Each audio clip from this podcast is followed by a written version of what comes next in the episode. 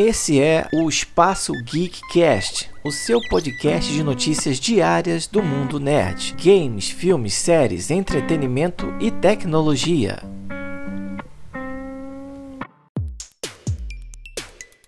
E aí, pessoal, tudo bem?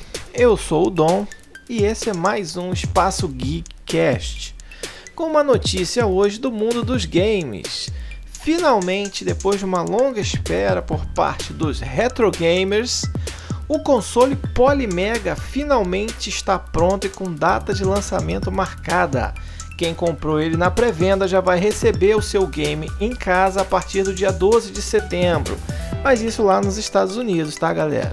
Para quem não sabe o que, é esse videogame, o Polymega ele é um console que roda em Linux com interface customizada e inclui Wi-Fi, internet a cabo, HDMI, USB, suporte para cartões SD e tem drive de CD-ROM. Além disso, ele tem suporte para quatro módulos que você pode adquirir separadamente por 80 dólares cada um, que torna o sistema compatível com joysticks e cartuchos de Nintendo, Super Nintendo, Mega Drive, 32X e TurboGrafx 16. Para quem ainda não sacou, esse Polymega ele é um game, um console de videogame multiplataforma. Ele já vem de fábrica com um sistema compatível direto aos jogos de Sega CD, Sega Saturn, TurboGrafx CD, Neo Geo CD e PlayStation 1, já por tudo por acesso pelo seu CD-ROM. Ele é um verdadeiro faz-tudo. Basta inserir um CD original dessas plataformas e começar a jogar.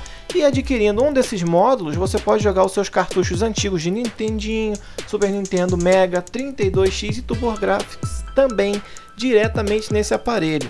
Mas você vai falar assim, pô, mas esse videogame deve ser muito barato, aqui no Brasil já está cheio deles. Pois é, não é assim.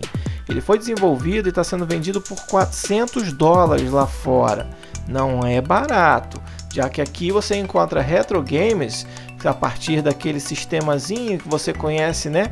Que tem aqui, já vem com 16 mil games, tem uns com 7 mil, com 8 mil, que você compra facilmente aí entre 300 e 500 reais e já vem com todos esses games incluídos na memória.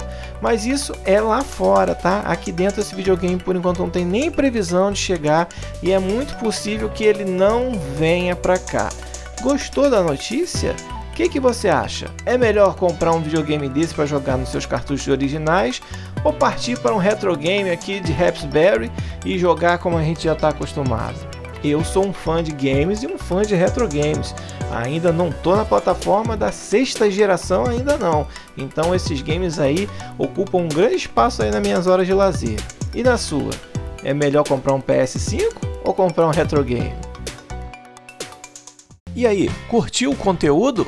Então, se você gostou, assine o nosso podcast para ficar por dentro das novidades, porque nós queremos fazer parte do seu caminho diário a partir de hoje. E se você curte assuntos relacionados à década de 80 e 90, não deixe de conferir o nosso trabalho também no podcast Quarentena, a geração 80 que chegou aos 40, também disponível em todas as plataformas de streaming e com mais de 100 episódios disponíveis para você ouvir. Curtiu? Então vai lá, assina também.